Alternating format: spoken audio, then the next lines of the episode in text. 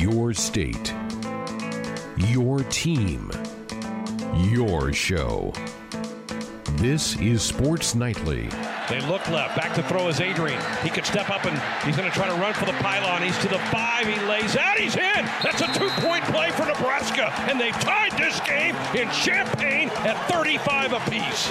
Now, let's check the pulse of Husker Nation with your hosts, Greg Sharp and Tim Curran. Yep, we're here. Friday night, Sports Nightly. It's been a few months since we've had one of these. Kind of feels good being here on a Friday night. Thank you so much for starting your weekend off with us. We're going to keep you on your toes for the next couple of hours. A lot of things to get to here tonight, so I'm glad we have a show. There's been some newsworthy things that have popped out that we'll get to throughout the next couple of hours here on Sports Nightly tonight. And Tim Curran in again for Ben McLaughlin, who's off for a couple of weeks, hanging out with his new daughter, Kennedy, and that's fine. Tim, I'm sure, would be a much better first ball pitcher than Ben. If you had to throw out the ceremonial first pitch, I think you could do better than Dr. Anthony Fauci. Yeah, I was thinking about that. I mean, he did flatten the curve, as a lot of commenters have pointed out. Probably not in the way he would have wanted to. But any social distance with it. Yeah, he did. He definitely social distance. That has to be, I think, the worst first pitch. Is it 50 Cent who had the worst one? But Dr. Fauci's was up there. I was thinking if I were doing a ceremonial first pitch, I have not yet been asked. I'm still waiting. I don't know if the Salt Dogs or whoever, or maybe Husker Baseball, if they want to give me a call. I'm waiting. I'm ready in the wings. But I don't think I'd get too cute with it. I think I'd just go simple four-seamer. I'd probably do a full wind-up just to kind of get in the mood of things. But, I'm glad it wasn't me out there. But Dr. Fauci, better work on that fastball. You got some time. That thing was brutal. I mean, you're right. That goes down for one of the top 10 worst first pitches, ceremonial first pitches in history of the sport of baseball. Maybe that's a top 10 topic for us. I don't know. Maybe we can dive into that. Hey, I tell you what, though, Tim, people, and I asked you guys this the other night, are people really, did they miss it? Remember I asked you guys, and you were like, yeah, I think so. Last night's Yankees-Nationals game drew over 4 million viewers. It was the highest-rated regular season Major League Baseball game in 9 years. How about that? That's incredible. I saw that pointed out on Twitter as well, and it really isn't super surprising given the circumstances because, number one, what else is on TV right now? We've already gone through our countless reruns of The Bachelor and other things, so might as well watch some Nationals, Yankees. And this season is going to be interesting, too, because I think one of the complaints that a lot of casual fans, people who aren't baseball fans, will bring up and say, oh, there's 162 games, it's hard to get into, and I'm not going to sit down and watch this game for 3 hours. Well, now it's only 60 games. Extra innings are going to move by a lot faster because they have that weird second base guy on second base rule. And every game is extremely meaningful. I mean, you only have 60 games. That's going to be kind of hard to adjust as watching as a fan. So, there's really no excuse not to watch. And, yeah, there's going to be, having no fans in there is a little bit of a downer. But for baseball, I don't think it's nearly as big of a deal as it would be for football or anything like that. So, people were just starved out for this 4 million. That's a huge chunk. Biggest in, what you said, 9 years. So I'm really not shocked at all. And I was dialed into the Mets game. It was kind of a weird broadcast. I mean, they had Mike Piazza Skype in. He had a cigar in hand and had his thumb covering half his camera. But I loved every minute of it. It was just fun to watch live sports that matter for once in a long, long time. The only negative last night for me was that game got stopped by rain, and they had to it was a rain-shortened game. The Dodgers and Giants were able to play their full game late last night as well. So baseball's underway. To put the 60 games into perspective, and I don't know that I've heard anybody make this comparison, college baseball's regular season is 56. So this is 4 more than college baseball plays to their regular season, and obviously different level college to pro. So it's kind of like that. You just cannot have a bad 10-day stretch or you're not going to probably be around for the playoffs. Now, I know they've expanded them, so maybe you can. Maybe you can get by with a 10-day stretch where you don't play very good baseball. But you think back to the years where really good teams have a bad April, and you're like, they'll be fine, and they usually are. But you have a bad, let's say, first month now, you're done. You're not going to make it. Right. I mean, the All-Star break was always kind of the benchmark for, you know, if you don't pick things up after the All-Star break, you're basically dead in the water. Well, now it's just like, it's basically like the sprint to the, it's like everyone's in just one giant pennant race, so to speak. So I think that'll actually be a huge benefit, because one of the sports that I think kind of suffers a lot from that regular season fatigue is the NBA. I think they probably have it the worst, where there's lots of kind of guys backing off and there's sandbagging and all that.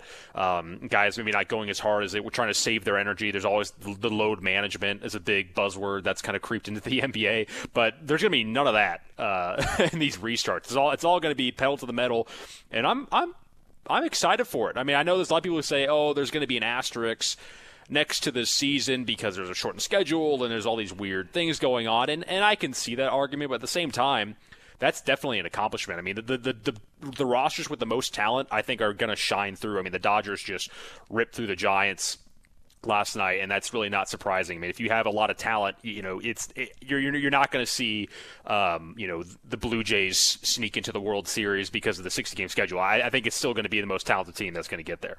What did you think of the cardboard cutouts at Dodger Stadium last night? It's like I was going to say, I mean, after a while, you kind of forget they're there, and then every once in a while, you kind of look up and you go, wait, what am I? Oh, yeah, that's right. And they whenever they do a close-up on it, it's classic. I mean, you've got people's, like, babies and people making different facial expressions, and, you know, I'm kind of mad that, you know, I wonder if the Cardinals are doing something. I could have tried to get some clout, try to buy yourself a mannequin or something. Get myself a, yeah. So I don't know. I mean, I don't know if I'm crazy about it, but it's definitely a thing that is happening. That's all I can really say. All right, we talked about a lot of news going on today. We've talked throughout the week about this was going to be a big day for the NCAA. Their board of governors were going to meet. My gut was telling me all week they were going to announce the fall sports. Championships were going to be pushed to the spring. That did not happen today. They basically have kicked the can into August. Here is Mark Emmert, NCAA president's statement late this afternoon. Today, the Board of Governors and I agree that we must continue to thoughtfully and aggressively monitor health conditions around the country and the implementation of the COVID-19 guidelines we issued last week. The health and well-being of college athletes is the highest priority in deciding whether to proceed with our 22 NCAA championships beginning in late November. We all remain deeply concerned about the infection trend lines we see. It is clear that the format of our championships will have to change if they are to be conducted in a safe and fair manner. We discussed other complexities in addition to the health and safety impacts, to include team availability, team travel limitations, and various local and state restrictions. We will continue our discussions in August. Well, there was some thought, and I was in this camp, that they were probably going to push those all to the spring, which then would really, I think, make it hard for the FBS schools to go, well, we're still going to go ahead with college football. So in my eyes, for those of us who want to see college football here in the fall, this probably wasn't a bad thing to happen here today. Right, and I guess I was a little bit surprised by the statement, but really it's the most predictable thing possible. If you thought the NCAA was now going to make a stand after, you know, kicking the can down the road for the past few months, then I guess, you know, you had another thing coming. So, but you're right, it's certainly not a bad sign, and it does make some sense. I mean, with the virus changing as often as it does, you would, you know, giving a few more weeks to make a decision makes some sense. Now, I would have thought that with major sports resuming, that would provide the NCAA some cover. And now I understand it's different. In college, you can't do an NBA-style bubble on college campuses. That's not really how that works. But I would have thought that with Major League Baseball and the NBA, and you even have Major League Soccer, with all that getting restarted, I would have assumed that would have provided just enough cover for the NCAA to come out and make a stand. Now, obviously, it's a little bit different, college and professional, but you know, I guess you're right, Greg. It's not the worst news in the world. It's just disappointing that we have to wait even longer for the NCAA to finally come out and say something. Patience.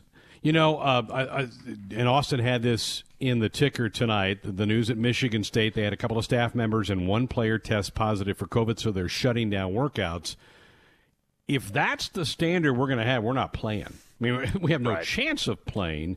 But I don't think that should be the standard. I mean, if you have an athlete the staffers could have been a GA. It could have been a guy who works on their film room. It could have been, they didn't say coach, it said staff member. So could this be somebody who has kind of a minor role around the team, or, you know, maybe he's one of the managers or whatever. But don't you just quarantine those guys and continue to monitor the rest of your players? I just don't know. There's no way we get this done. I don't know when we would ever play sports again. If that's the standard we're going to have, once we get a one positive test on a team, we shut her down. Tim, we can't operate like that, right? I don't think.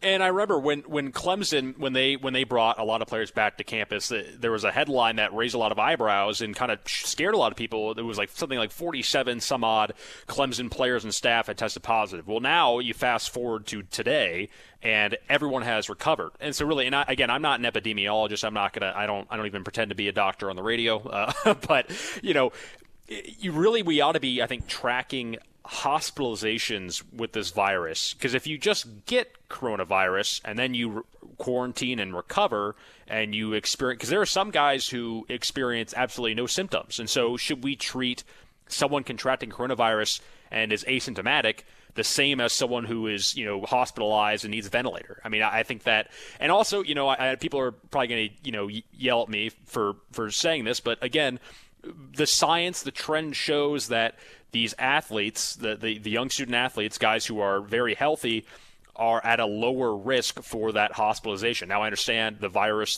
the way it treats people is different. I know Freddie Freeman today was talking about how the virus really kind of ran rampant through him, and he recovered, but he had a pretty significant fever. And so it's obviously different how it affects everyone. But at the same time, you're right, Greg, you can't necessarily say one or two people have this time to, you know, shut up shop, because again, it's more about how are people recovering, what are the symptoms like, do you need to go to the hospital? We should be tracking those instead of just saying one person got it, shut it all down.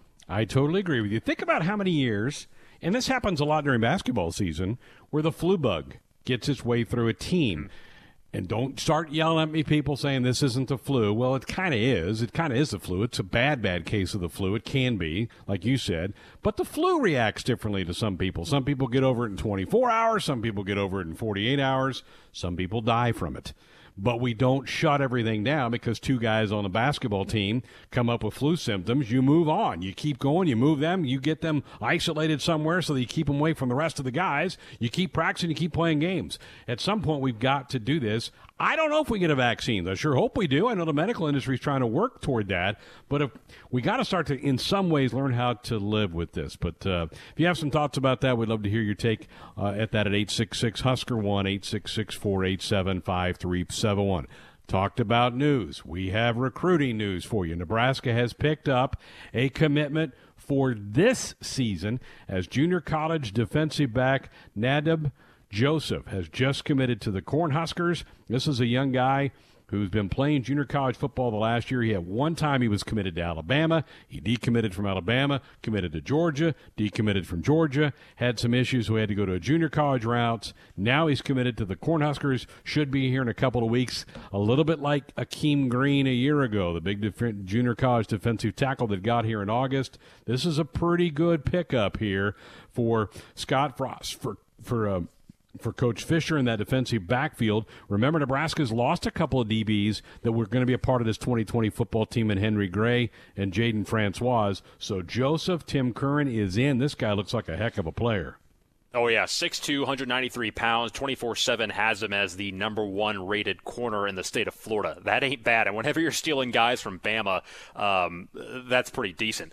I watched just a little bit of his tape, and obviously it's a little bit different, and it's just basically a highlight compilation. But he's got some pretty good hands, lots of INTs, and what I watch, he's pretty aggressive too. He looks just as comfortable making plays right up at the line of scrimmage as he does in the secondary. He just has that look. I mean, he's a guy that, you know, it's like a man among boys situation where you look at the field and he just is like a cut above the rest. And as you said, Greg, it's huge because, you know, the DB room, you like where it currently stands now for Nebraska. But again, depth is always a concern. DiCaprio Boodle, Cam Taylor-Britt are excellent players, but really beyond that, you probably have, Braxton Clark and then not a whole lot else. So getting a guy that highly touted in who can play immediately, that's pretty impressive. That's a big deal.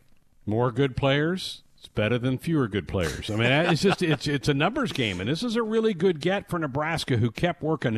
And I made this comment the other night. I can't remember if you were with me or Josh was, that this staff has added some nice parts to this football team in the last 2 or 3 months. A couple of walk-on offensive linemen have joined this team that are coming from four-year schools, and now Joseph, the junior college defensive back, he's going to be here in the next week or two for the Cornhuskers, who, by the way, today started their new clock, the new part of the calendar, kind of an OTA for college football. We're starting today. For the next 7 days, Nebraska coaches can spend 20 hours a week with their players, including 5 of those hours being out on the practice field. They can't pad up, but they can go out there and walk through some things, do some situational work, a little bit like you would do early in spring football practice and early in fall football practice. So that part of the calendar began today for Husker football. Delighted to welcome on board the program from the Lincoln Journal Star, Parker Gabriel.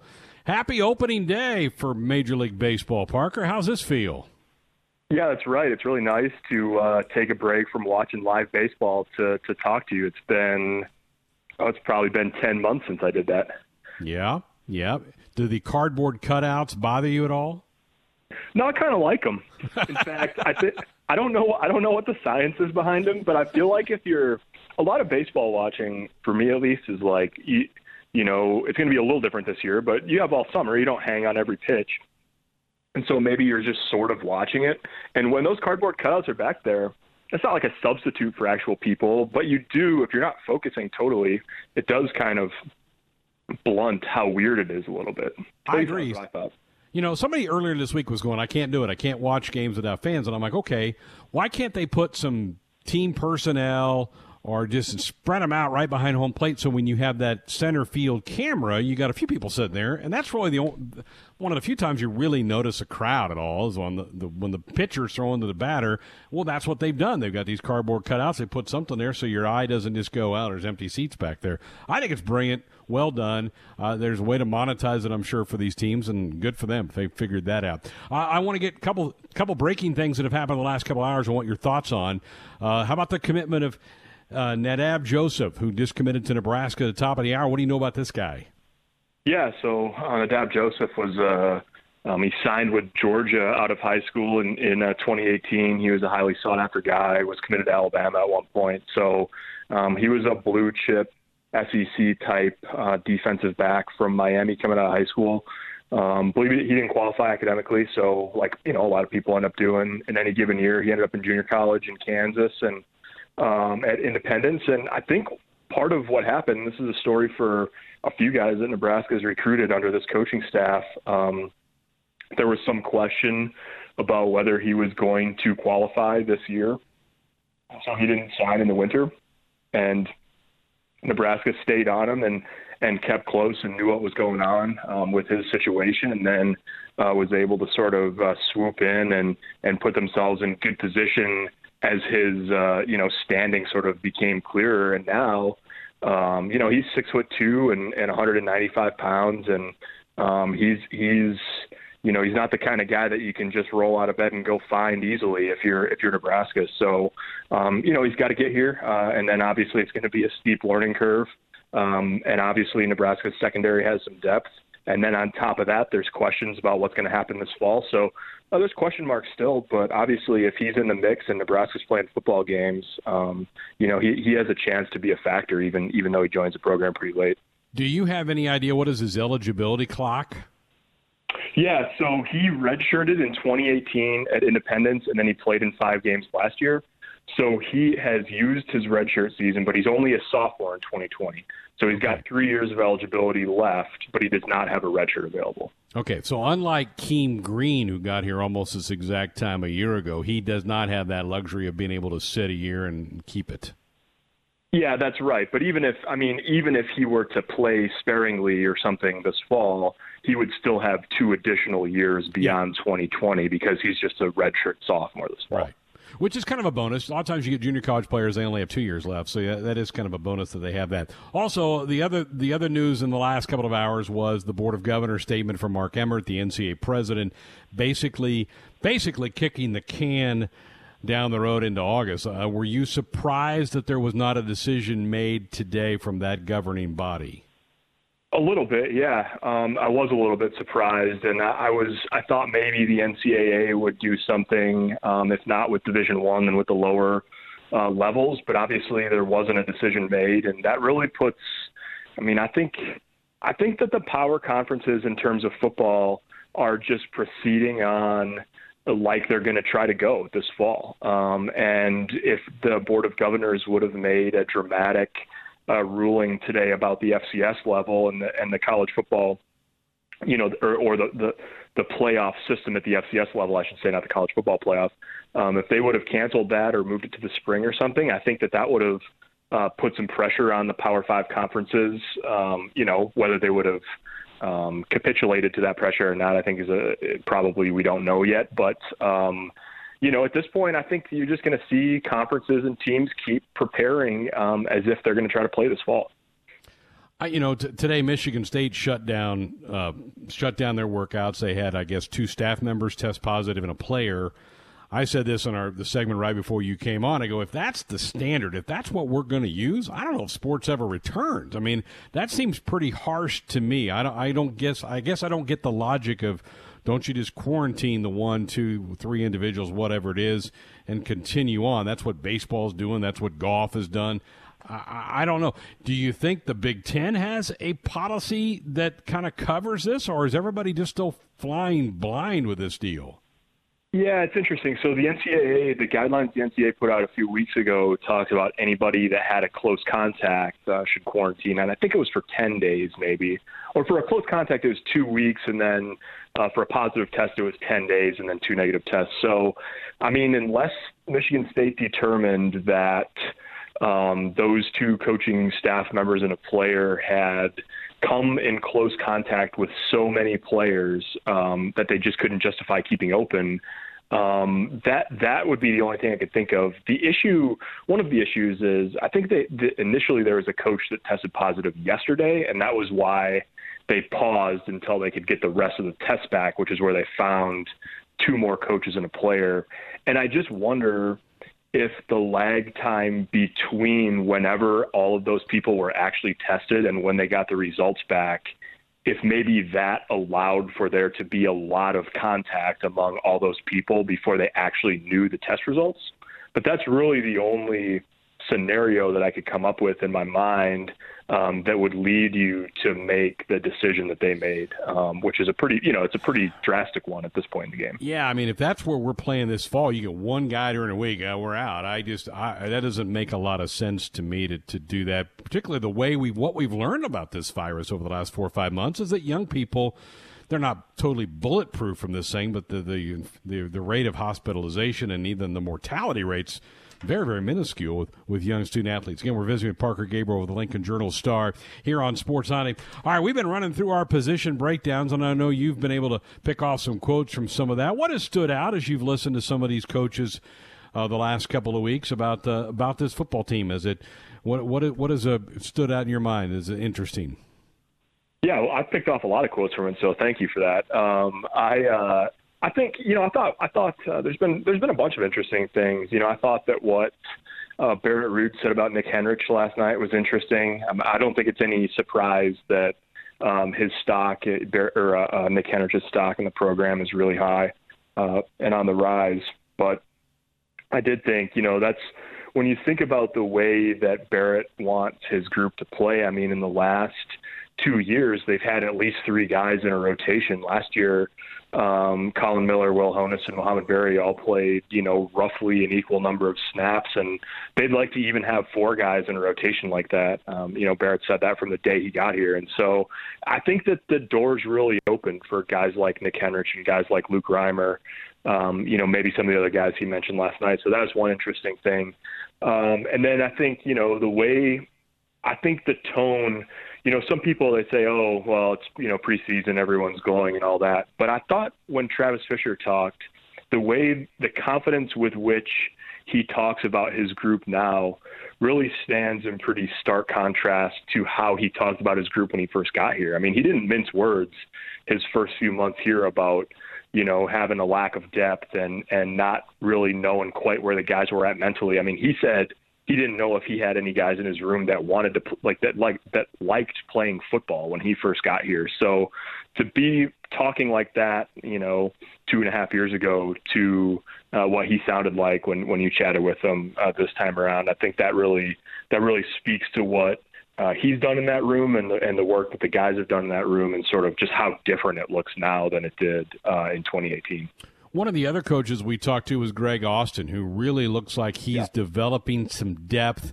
And I made this comment, I want your thoughts too, that room is now starting to resemble an offensive line that can win at the Big Ten level, where I don't think anybody could have said that 2 years ago, but now they're getting close to that point where you're like, okay, that's a box they could check. What do you think of Coach Austin's comments? No, I think you're exactly right. And I mean, that really, people have asked me a lot, what's it going to take for Nebraska to really compete in the Big Ten and push to win the West and all of that. And I think it's not rocket science. It starts on the lines, offensive and defensive. I mean, you just have to be able to control the line of scrimmage if you want to win in the Big Ten. And Greg Austin's side's probably maybe a little bit further along in that conversation at this point. But I think the thing that I like about it, and best laid plans and all of that, but on paper, what you like about it is that you've got waves, right? You've got seniors who have played a lot, and Matt Farniok and Brendan Hymas and Bo Wilson, and then you sort of know the next wave. Cameron Jurgens has a lot of football ahead of him here still. You sort of know that they really like Bryce Bennard at right tackle and maybe Brant Banks next at left tackle. So when you not only know who your guys are and you feel good about 8 to 10 guys going into a season, but you can also sort of squint forward and say, I think if this continues on this arc, we sort of know what's coming after. That's sort of, to me, the hallmark of getting into a position where you start to feel like you're in pretty good shape, where you can see not only the current plan, but at least some iterations of what the future plan might look like, and you feel good about both of those. Yeah, I'm busy with Parker Gabriel, the Lincoln Journal Star, here on Sports Sunday. All right, you've hit two spots that I think most Husker fans are encouraged about, the offensive line that he bees. I think a lot of fans are going, all right, talk to me about outside linebackers. Where do you think that group is? And can Nico Cooper be a guy that maybe could come in and have an impact for this football team? Your thoughts on that? Yeah, I think they're expecting him to be. I mean, he's another guy who, like we were just talking about with Nadab Joseph, I believe he has 3 years of eligibility left, but he's a couple years older than some of the real young bucks in that room. And I think – I think that's a room that's in transition a little bit. You've got a senior in JoJo Dellman who's played quite a bit and has made his fair share of plays so far. You've got a guy in Caleb Tanner who it feels like it's sort of a pivotal year for him. He's a junior already. And so the thing about Nico Cooper and then about a couple of the really young guys in the room, Blaze Gunnerson and Jamari Butler, they are physically what Nebraska is looking for at the position, where ideally you would like to not have to play, field and boundary, where JoJo Dellman is better playing in space. And you've got a bigger guy, last year was Alex Davis, playing reduced down on the short side of the field. You'd like to just be able to have one guy on the left, one guy on the right, interchange them, and have them be capable of all of that. I think that's what they're hoping for with Nico Cooper, and then with the guys that are, freshmen and the guys that have committed for the future and all of that. So my guess, what it looks like now is that Mike Dawson might have to sort of, piece things together by situation, by opponent, by game plan, that sort of thing. But I think that they'd like to think that Nico Cooper is the start of not having to do that anymore. And whether it is or not, hopefully we get to find out this fall. Yeah. All right. Just for you, we'll continue those breakdowns on Tuesday. We got Matt Lubick coming in to talk wide receivers. I appreciate that. And, and that's certainly an area that there's so many question marks. And related to that, were you surprised at all that J.D. Spielman's landing spot was TCU? I wasn't really. I mean, I guess in terms of it being TCU in particular, I didn't see that coming. But I wasn't surprised that he ended up outside the Big Ten. I thought that that probably was the way that it worked cleanest for everybody involved.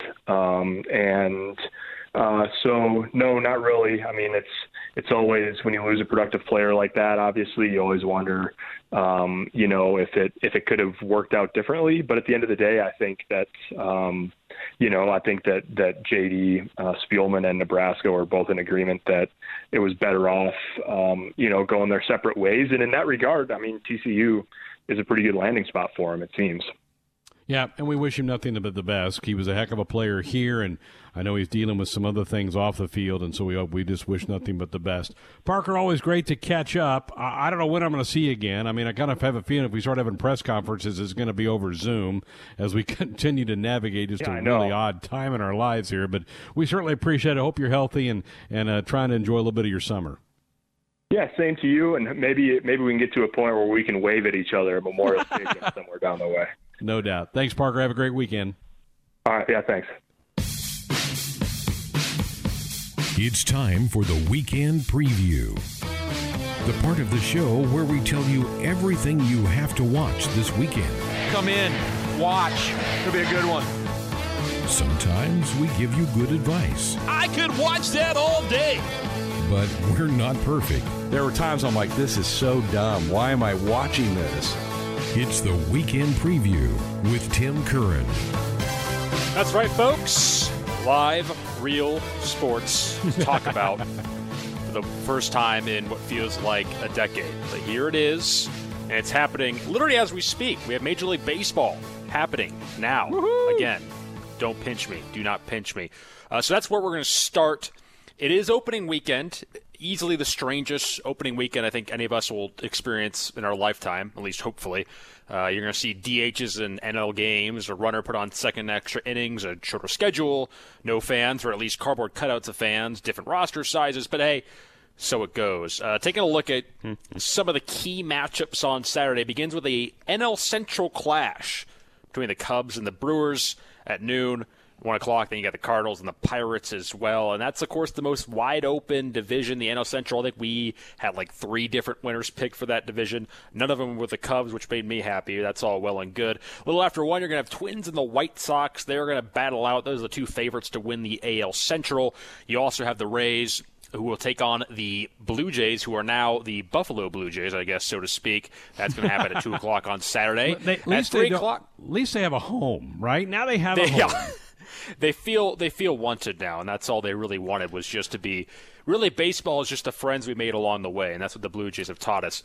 20 years ago – I'm sorry to interrupt. 20 years ago, there was a lot of talk of giving a franchise to Buffalo. That AAA affiliate has done very, very well. They supported very, very well, and when they were thinking about expansion – that was one of the towns they considered, but they thought, well, I think they wanted to get another franchise in Florida, and that's how Miami got their deal. New York has enough sports franchises. That's my whole take on there. Good point.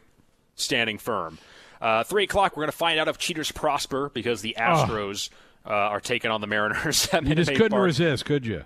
I did. I had to take my dig in there. You got Dodgers, Giants, and there's a bunch of other games, Braves, Mets, and Indians, Royals, Tigers, Reds. There's a lot of games, pretty much the same stuff on Sunday. Any matchup in particular, Greg, that you are most chomping at the bit for? Is it your beloved Royals? Last night, seeing the Nationals and the Yankees, I mean, you have the defending World Series champions and the Yankees, who a lot of people feel like is a World Series team. That's certainly a juicy one. I think the Brewers-Cubs is a big series in the NL Central. You know, that's the one thing. These teams are playing 60 games. They're going to play 40 against their division. So that's going to be a really good sampling of who's the best team within your division. That'll be a fair sample size of who's the best team in each division. It'll get dicey after that. And that's why I think they've decided to expand the playoffs. So, but yeah, the interdivisional thing between the Yankees and the Nats is a pretty cool thing for me for your opening weekend. That's not bad. But if the Cubs do start running away with the Central Division title, I will lobby Rob Manfred to shut the season down just for safety. I don't want to see anything. They will not run away with it. I don't think they will. But in this new 2020 hellscape we live in, I wouldn't put it out of the equation. Speaking of oddities, we have the National Basketball Association and their bubble basketball. Now, the, I guess, season technically hasn't restarted yet. There's still a weekend of exhibition games. So 22 teams, they're in Orlando, Florida, playing at Disney's Wide World of Sports Complex. 16 teams are going to make the playoff, so there's 6 teams that are chasing some spots. Real games are going to start on the 30th, but until then we got some scrimmages we're going to dig into. On Saturday, beginning at 11 a.m., the Lakers taking on the Magic. You can find that one on NBA TV. Half hour to that, Milwaukee Bucks and the Kings at 3 o'clock. Heat and Utah Jazz. Again, that's another NBA TV special for you. 3:30 at the Nets and the Spurs. 7 o'clock, Clippers, Wizards. 7:30, Nuggets and Pelicans. Then on Sunday at 11 a.m., 76ers taking on the Thunder. NBA TV right there. 12:30, Suns, Celtics. 3 o'clock, Pacers, Mavericks. 5 o'clock, Trailblazers. And you also have 7 o'clock, Rockets and the Grizzlies.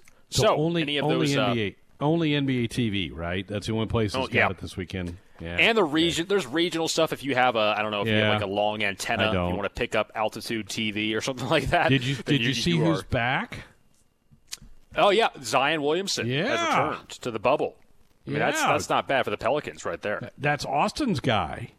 I mean, Austin's ready to crown him as the best player that's ever put on a uniform. You know, we talked about before. I was giving Austin some grief for being a dirty Duke fan. You know, I just had to get that in there. I'm not really sure how he's got Duke fan... pajamas he wears. He looks like a child in those Duke shorts he wears. But yeah, NBA bubble basketball. Learn to live it, love it, embrace it into your hearts. It has come to us all, and we're all better off for it. The other thing going on this weekend. We have the 3M Open and the PGA Tour, the third and fourth rounds, the TPC Twin Cities in Blaine, Minnesota.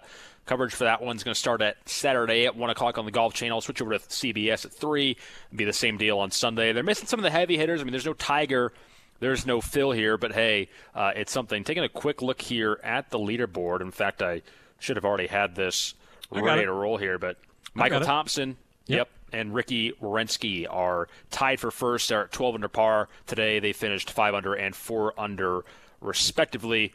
And Tony is Finau. Right behind him. Finau. Yeah. Yeah, Tony Finau, so he's one of the top players in the world. He's only a shot back. And Matthew Wolff, who won this thing a year ago, is tied for 6th at -9. Matthew Wolff is the guy with kind of the goofy swing, but it's pretty darn effective, and he's only like 23 years old. He's a budding star. He'll be one to keep an eye on this weekend. It was so warm and windy up there today in the Twin Cities, a little bit like here.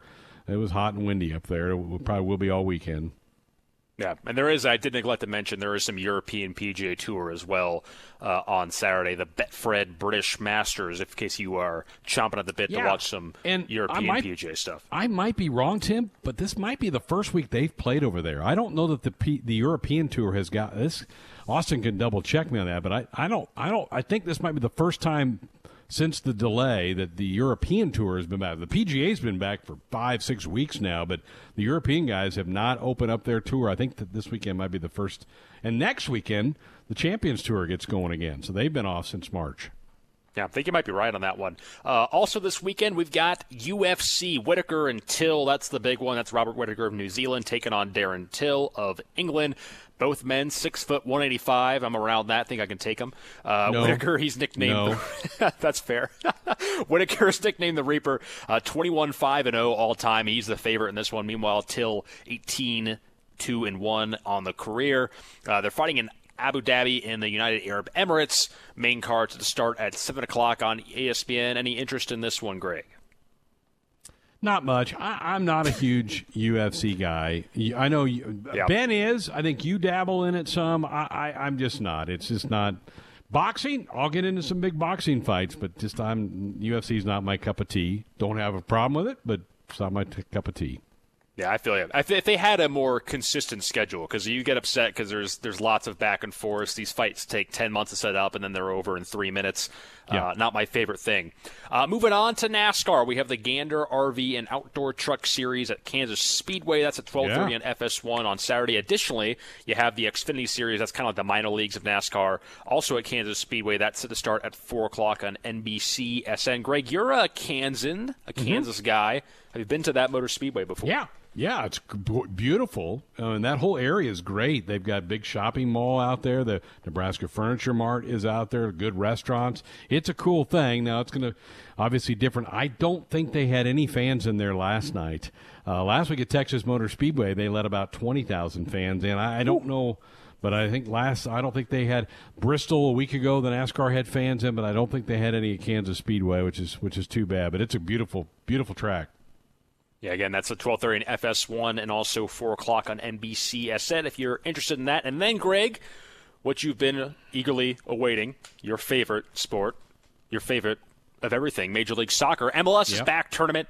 They're now on to the round of 16, the knockout stages of this thing. Montreal Impact squaring off with Orlando City Saturday at 7 on ESPN2. Also on the Deuce, New England Revolution and the Philadelphia Union at 9:30. Are the excitement levels off the chart for this grade? You know, I've gotten up a few times in the last 2 weeks, flipped on ESPN like at 8 a.m., and they're going. They're playing. I mean, they've had a lot of these matches on ESPN, so this is their way back in. Their bubble, like the NBA, has been very, very effective. They've been able to kind of wipe out any infections, and that tournament's gotten going. They've had some pretty good success with that.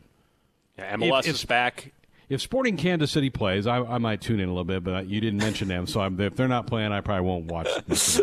MLS is back, and America rejoices, and along with Greg Sharp, only Sporting KC's in there. But no, I have not been – and Brett Woody. Now, I have to be honest, I have not been keeping my finger on the pulse of the MLS is back tournament, but my understanding is the winner – will secure a berth in the 2021 CONCACAF Champions League. Mm-hmm. That is just big-time stuff right there. And that is all I have for the weekend preview. It's a little bit light this week, but hey, at least it's a preview. Heck yeah, first one we've had in months. It's great to have that back, and there's enough in there for people, and it's only going to get more because, as you mentioned, the NBA gets going. The NHL is just about 10 days away from dropping the puck, so it's here. Really good stuff. And I do stand corrected. The European Tour has had a couple of tournaments in July. They had the Austrian Open and the Urim Bank Open. So this is their third tournament where the PGA. This is, I think, the sixth week for the PGA Tour that has gotten cranked up. Boys, time for this week's winners and losers. Tim, give me your winners and losers. All right, starting off with my losers, Anthony Fauci's first pitch. It didn't go great. Also, the IOC had a fun Twitter moment. They were promoting the spirit of the Olympic Games using some heavy footage from the 1936 Berlin Olympics that took place in Nazi Germany. They had to walk that back. It wasn't too good for them. My winner, the Buffalo Bisons, the winners of the Blue Jays sweepstakes. And all their magnanimity, they allowed the Blue Jays to take up their ballpark, Solon Field. Now the homeless Blue Jays are homeless no longer. Everyone's happy. Feel-good story. Okay. Austin, how about you? Well, Tim's our negative Nancy. He'll start out with his losers. I'll start out with my winner. Alex Smith, Redskins quarterback, suffered a horrible, horrible knee injury back in November of 2018. He was medically cleared today to resume all football activities. He's been rehabbing, but his surgical team said he's good to go. He can go forward with football. Isn't that great? That's a great sign for one of the dudes that's just universally respected in the NFL. And everyone you talk to, everyone you hear from, has nothing but positive things to say about Alex Smith, from a tough situation in San Francisco to, Patrick Mahomes is coming in Kansas City, then that knee injury. He's been through a lot, consummate professional. Great news to see Alex Smith back and healthy.